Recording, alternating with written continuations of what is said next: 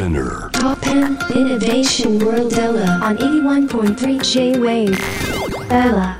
Music Acceleration.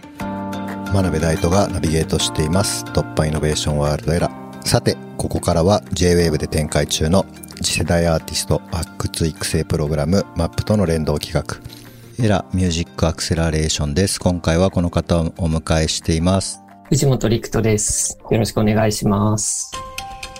はい。藤本陸斗さんお願いいたします。お話は初めてですけれども、まあ、参加するとき音源聞いてて僕細かい数字っていうのかわかんないですけど、まあ2名、あの、選んで、そのうちの一人が藤本さんだったっていう感じで、はい、その時から、はい、注目しているんですけれども、はい、あの、僕すごく好きなタイプの音楽で、まあ応募されている楽曲は割と J-POP のバンドっぽい曲がまあ多い中、こういうアンビエントっていうか、なんていうか電子音楽というかそういうのはすごい少なかったので、日本だとそういうのを発表するフェスとかも少ないですけど、僕昨日までちょっとスペイン行ってたんですけど、やっぱヨーロッパだとね、こういう音楽、すごい主流でやってるフェスとかもたくさんあるんで、まあ日本だけじゃなくてね、海外とかまで進出すると、たくさん活躍する機会あるかなと思うんですけれども、えー、まあ4月から始まったマップですけれども、まあいよいよ佳境ということで、今回のマップを通じてなんか新たな発見とか。そうですね。ありましたか？僕自身、あの、やっぱり、こういう、あの、マップの企画自体が自分の音楽を作るモチベーションになるみたいなところは、やっぱりあって、うん、あとは NFT を今回は使って曲を販売していただいているので、そういう NFT とかブロックチェーンとかそういうことも今まで僕があんまり自分からこう興味を持てなかった分野のこともすごい知れて、新しい発見がいっぱいありました。じゃあでもそれはすごいいい機会だったという感じですかね。なんかね、NFT やってみてどうでした？うん、結構まだ僕の中で消化しきれてないところはあって、はい、今そういうサブスクリプションとかで一回再生して、一回分のその再生が1円にも満たないみたいな、そういう世界に対してのカウンターみたいな感じで NFT があるみたいな風に若干僕は思っていて、でもあまりこう高い金額で作品を発表して買ってもらえるかとか、あとはビジネス的な感じにならないかとか、いろいろな考えるところがあって、まだ消化しきれてないんですけど、まあそういう考えられたことに意味があるのかなと今思ってます。はい。普段ってもうバリバリ作曲家に今でも通われてる感じですかね。ねはい、芸大の作曲家。はい、学校とかだと NFT の話とかってどれぐらい出るんですか、えっと、話題になるというか。僕のその作曲家に関しては本当にゼロに等しくて、全然友達ともそういう会話をしたこともなかったので、本当に今回初めて考えたっていう感じですね。はい、なるほど。まあ、映像とかだと、まあ、成功例もすごく出てるし、まあ、画像の販売が一番多いと思うんですけど、はい、音楽はなんか本当にね、超有名なヒップホップの、はい、あの、ラッパーが NFT 出して高額で売れるみたいなのは、まあ割とありましたけど、はい、まだまだ、な、なんか、成功例もそんなにないのかなと思いつつ、あと、まあ普段やってる活動と、まあそのサブスクで出すとかっていうのはすごく、まあ今だとなんか登録すればできると思うんですけど、はい、今まで聞いてもらってるファンの方にウォレットを作ってもらって買ってもらうっていうこと自体のハードルもなんか結構高いのかなとか思うんですけど、はい、なんかね、そのその辺とか思うことありました？その、今まで聞いてくれてる方に対して。うん、その、やっぱり登録自体のハードルがすごい高いので、もともと NFT とかをやっていない人、買ったり、まあ出したり、どちらもそのやってない人に、からするとすごくハードルが高いものだと思うし、うん、音楽とかそういうのって、やっぱり普段は聞いて、一人でも多くの人に聞いてもらってっていうのがこう基本というか、それがベースにある中で NFT だと、そこに制限を自分であの、もともと作るってことになると思うので、その辺のジレンマじゃないけど、そういうところはちょっとやっぱりあるなっていうふうに思っています。そうですね。あの、僕今回も聞かせてもらって、やっぱり、なんですかね、すごく、まあ映像的になんか風景を感じるような作品だなとも思ったし、最近僕が、はい。まあいわゆる空間オーディオ系とかをすごく、あの、興味持って環境を整えたりとかうんしてやってるのもあって、なんかインスタレーションとして家でヘッドホンで聞いてもらうとかっていうだけじゃなくて、まあ、どこか場所を作ってインスタレーションにして聞いてもらうとか、まあ、それこそ、まあ、映像、まあ、あってもなくてもいいと思うんですけど、まあ、僕なんかはフェスとか行ってお映像があっても目つぶって音楽聴いたりするタイプなので、まあでも映像があるとなんか、取っかかりというか、はい。まあ、聞きやすくなる部分も、まあ、あるのかなとも思いつつ、まあでもやっぱりすごくほん、ね、クオリティが高いからいい形で世の中にたくさん聞いてもらえるといいなとは、本当に素直に思ったんですけど、ありがとうございます。映像をつけたりとかっていうのも今回はやるプランはそうであるんですか？すね。あの、9月の頭に、あの、マップの、えっ、と、ライブがあって、はその時も自分の曲。のパフォーマンスで後ろに映像をつけたんですけど、やっぱりちょっとはい。自分の音楽は基本的にこう歌詞とか言葉がないので、ちょっと映像とかの力を借りてうん。自分の世界を拡張するみたいなのがやっぱりいいかなと思って映像その時もつけましたね。はい。はい。なのでこれからはい。自分が作っていく音楽も自分で映像作らなくても誰かにうん。作ってもらったりとか、結構そういう機会はこれからもあるんじゃないかなというふうに思っています。まあライブとかだと特に、まあ映像があった方が、まあ必ずしもということではないとは思いますけど、やっぱりあのオーディエンスにはなんか届きやすくなる一面もね、あると思うので、どういうコラボレーションの仕方をしてやってる感じですか？映像の人とは。基本的には僕がえもう音楽を完成させて、それを送って、そこに映像をつけてもらうっていう形でうんやることがほぼほとんどですね。はい。僕がいつも先行している感じです。なるほど。だから映画とかとは、ね、逆のし順番っていう感じですよね。映画だとやっぱ映像があっうん。て、それにお音楽をつけていくっていう感じだと思うんですけど、まあミュージックビデオとかと近い、うん。まあはい。順番っていうか、なんかその制作の時に、まあ特別な、はそう手法とか、なんかそういうのは発見とかっていうのは、なんかあありました？ああ、そうですね。自分で作らないパターンだと、やっぱり自分が想像していたものと違う、いい意味で違うものがこう上がってきたりするので、なんか結構それはそれで面白かったり、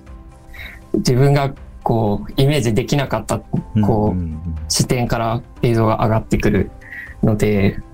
今はそれを楽しん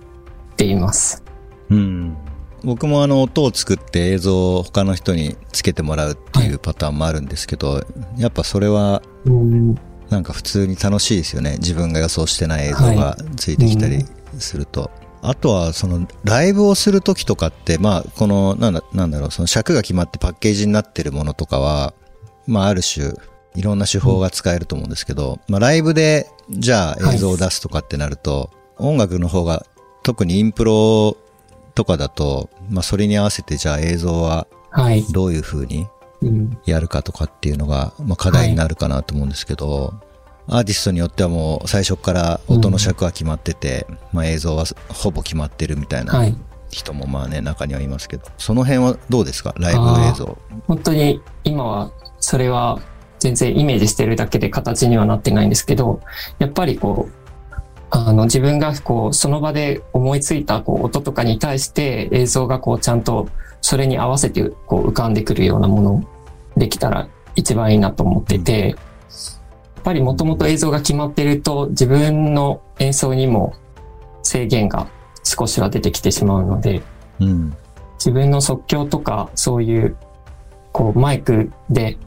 マイクに入れた声とかに合わせて映像が、こう、浮かび上がってくるみたいなものも、将来的にはちょっと、できたら面白いかなっうん。て思ってます。はい。なんか大学とかだとあれですかね、音,、はいはい音感とかうんうん、音楽創造ちょっと音感の何略だかちょっと忘れちゃいましたけど。音感とかにはいるんですかね そうですね。音感とかだと結構僕がやってることとか、もっと美術の領域に近いことをやってる人とかもいて、その辺のこう友達とかともこう一緒になって何か作れたら面白いものができるかもしれないです。はい。あれですか？でも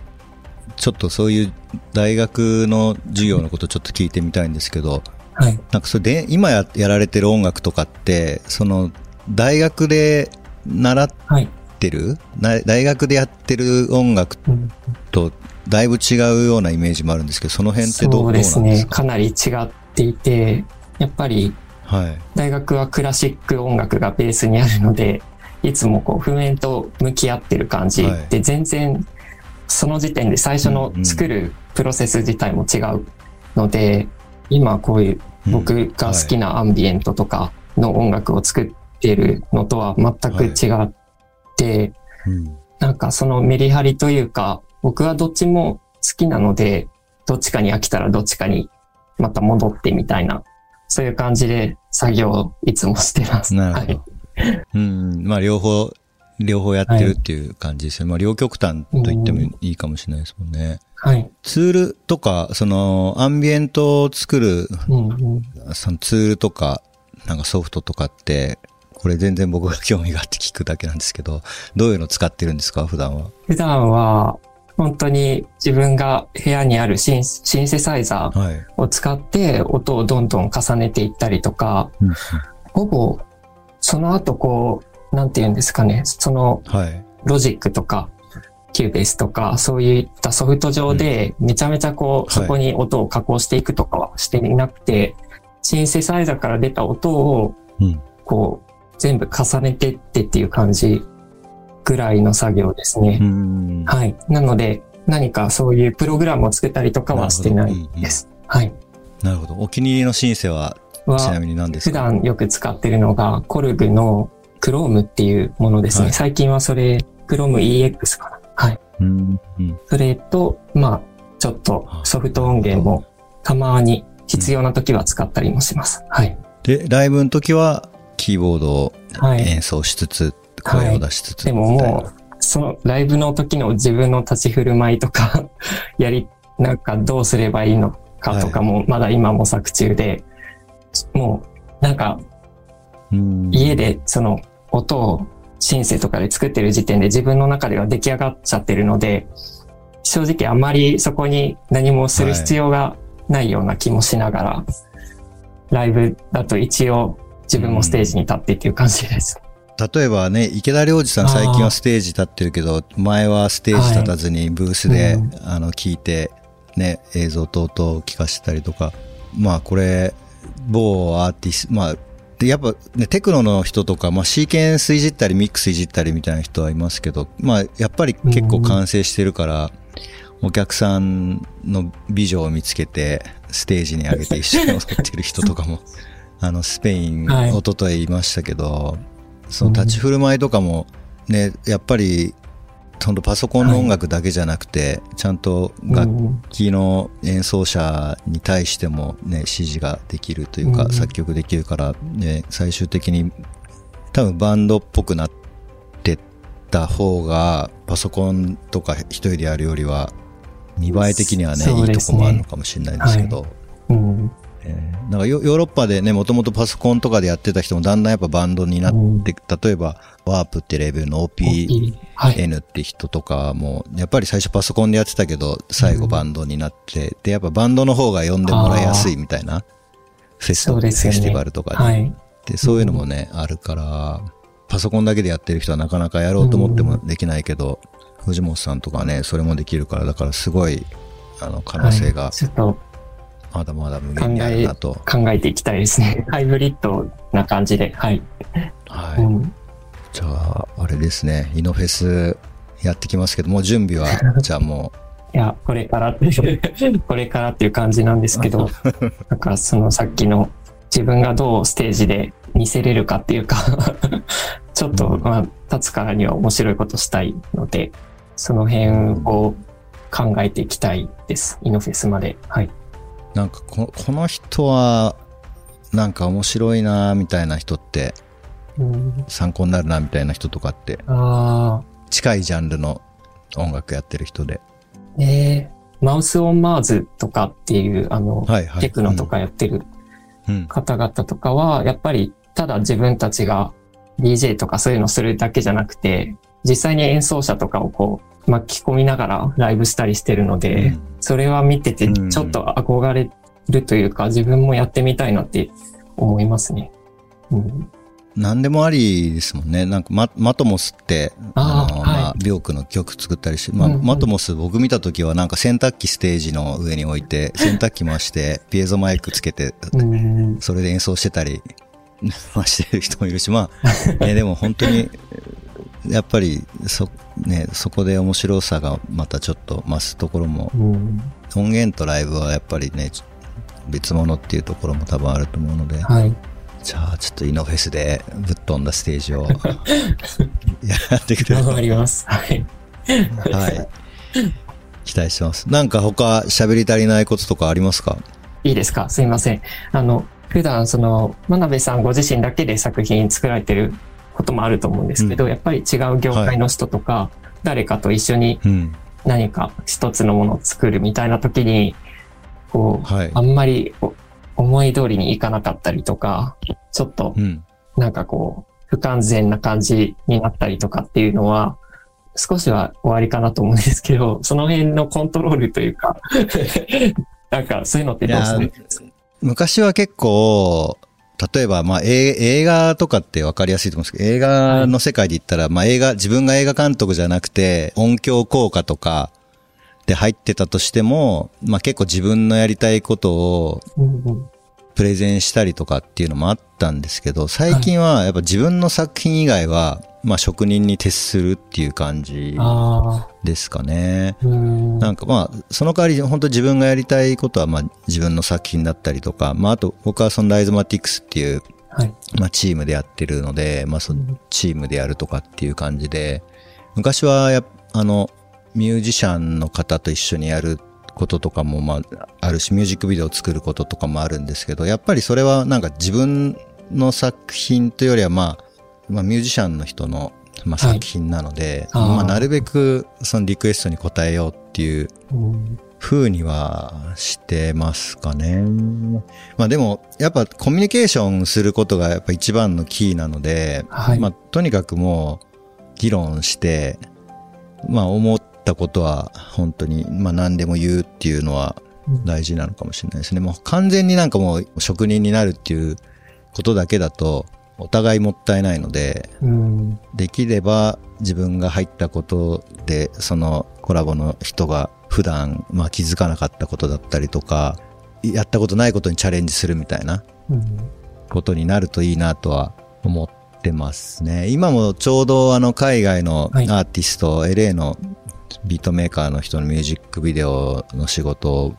まあちょっと大きめのチームでやってるんですけど、うん。本当にみんな意見を言うし、うん。すごい議論が活発なので、うん。だからそういう意味では、もちろん監督とか、そういう主役の人がいたとしても、まあなんか議論することはすごい大事なのかなっていう気はうん。しますね。なんかそれが意外と難しい環境がお日本の場合多いかもしれないですね。うんなんかそういう意味ではね。ありがとうございます。なんかそういう、そういう経験がうんありましたか？最近。いや、もう全然まだまだなんですけど、ちょっと、ちょっと怖いなってヒヤ、ヒヤッとしたことがあって、ちょっとお聞きしたかったので、はい。いや、僕なんてもう時効になると思いますけど、そういう自分のやりたいことばっかり言って、あの、はいもうお前ツツアーについてこなくていいって言って、そこで切られたこととかも、あるので、うんまあそれはね、反省してますけど、うんありがとうございろんな現場があるからね、もう、うんうん難しいです、そのは一般化するので。でも、なんか、うん。いやいやいやいやありがとうございますはい。ありがとうございます。最後に、イノフェス、意気込みを一言。そうですね。ちょっと、こう、やりきったって思えるように、今、うんできることを詰め込んでいきたいなって思います。はい。はい。ありがとうございまありすが。とうございます。個人的にも、めちゃくちゃ応援してるので、頑張ってください。ありがとうございます。ありがとうございました。ありがとうございます。エラミュージックアクセラレーション。藤本陸人さんをお迎えしました。